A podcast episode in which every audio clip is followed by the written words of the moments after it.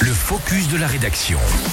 Ce matin, dans le focus de la rédaction, on va parler avec toi, Domitille Courtemanche, du défi des écoliers. Un événement organisé à l'occasion de la Semaine européenne de la mobilité qui démarre demain et jusqu'à vendredi prochain. Et c'est la communauté d'agglomération Grand Lac qui s'est inscrite à ce défi pour la première fois cette année.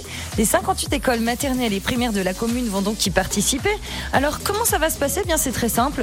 Jeudi prochain, les élèves sont invités à venir à l'école autrement qu'en voiture, mais avec un moyen de transport durable. Alors, il n'y a pas besoin de trop se creuser la tête, hein, les moyens Les moyens sont multiples et faciles à mettre en pratique. Ils peuvent donc se rendre en classe à pied, à vélo, en transport en commun ou même en covoiturage. Alors l'idée, c'est que le maximum y participe et c'est la proportion d'élèves venus en transport doux qui sera ensuite calculée pour chaque école.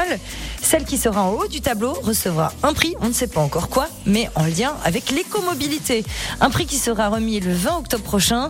Mais attention, c'est un défi très sérieux hein, puisque la remise des prix au sein de chaque école gagnante sera officielle par des élus. Mais à Grand Lac, le Le défi des écoliers n'est pas qu'une action isolée. Et bien tout juste, ce défi rentre dans un programme beaucoup plus large qui vise à sensibiliser les élèves pour les encourager à circuler autrement.